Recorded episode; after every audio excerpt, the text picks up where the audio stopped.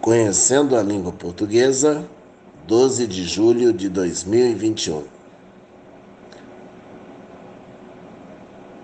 Olá, ouvinte amigo das rádios Cultura e Quatro Estrela. Estamos começando o Conhecendo a Língua Portuguesa, que é uma produção e apresentação do professor Marco Antônio Pereira, coordenação, direção e trabalhos técnicos de Agnaldo Vieira. Vamos aos nossos recadinhos. Visite o canal de Olho na Língua Portuguesa. Inscreva-se.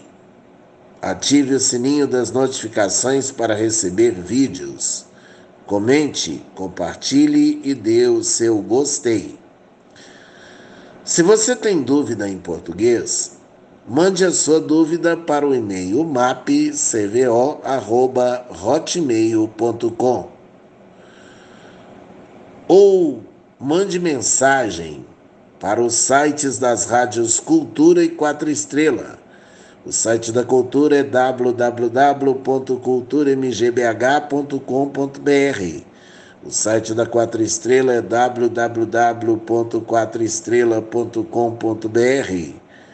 Você pode também mandar mensagem de áudio ou de texto para o seguinte telefone: 0 operadora 38 998 14 6207.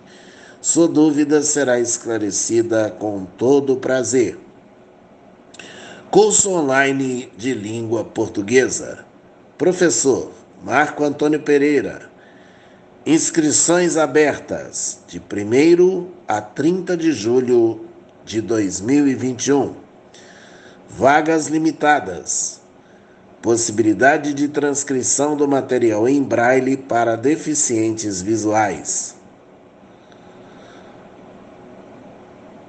Maiores informações pelo telefone 0 operadora 38 998 14 6207 ou pelo e-mail mapcvo@hotmail.com. Aproveite a oportunidade. Você tem um comércio ou uma empresa e gostaria de anunciar? Anuncie nas rádios Cultura e Quatro Estrela. Os resultados serão surpreendentes e você ficará imensamente satisfeito. Gostaria de mandar um abraço a todos que nos ouvem pelas ondas amigas das rádios Cultura e Quatro Estrela. Obrigado pelo carinho da audiência. Vamos falar de tempos do modo subjuntivo.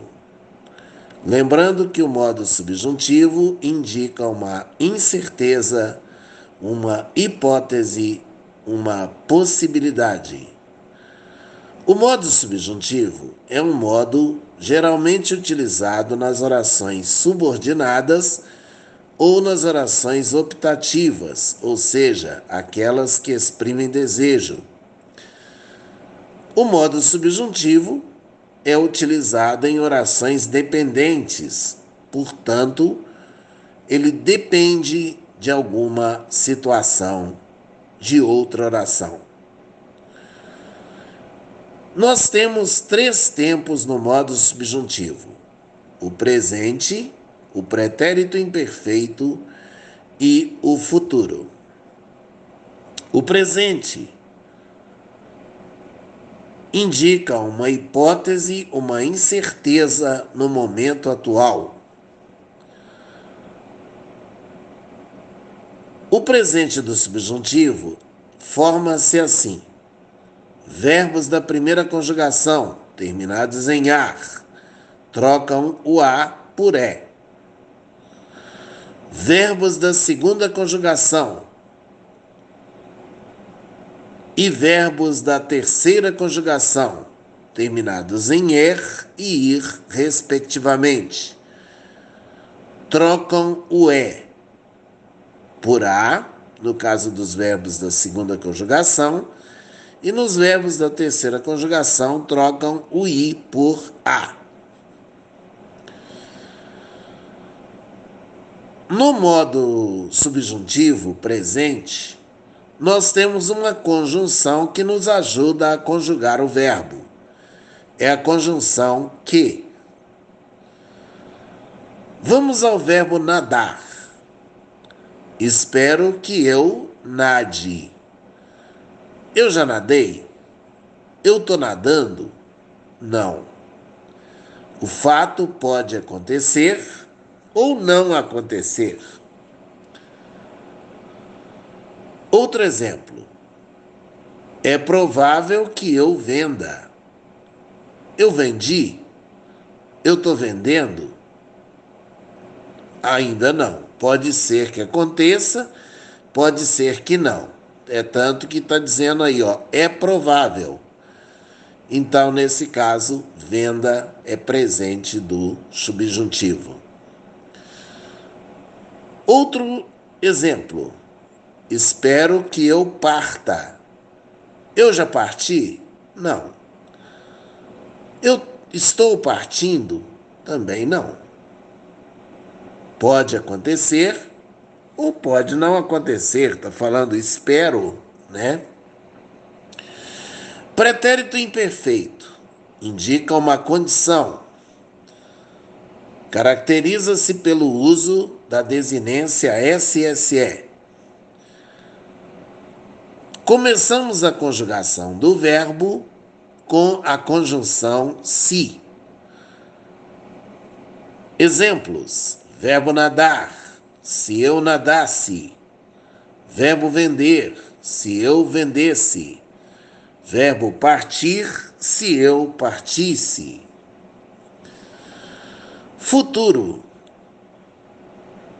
Indica um fato futuro dependente de outro fato também futuro. Para nos ajudar, nós começamos a conjugação com as conjunções quando ou se. E o futuro do subjuntivo se caracteriza pela presença da desinência R. Exemplos: verbo nadar. Quando eu nadar, ficarei feliz. Verbo vender. Se eu vender, ficarei satisfeito. Verbo partir. Se eu partir, minha mãe chorará. Então veja que o modo subjuntivo, ele é muito utilizado em orações dependentes, em orações que precisam de outra.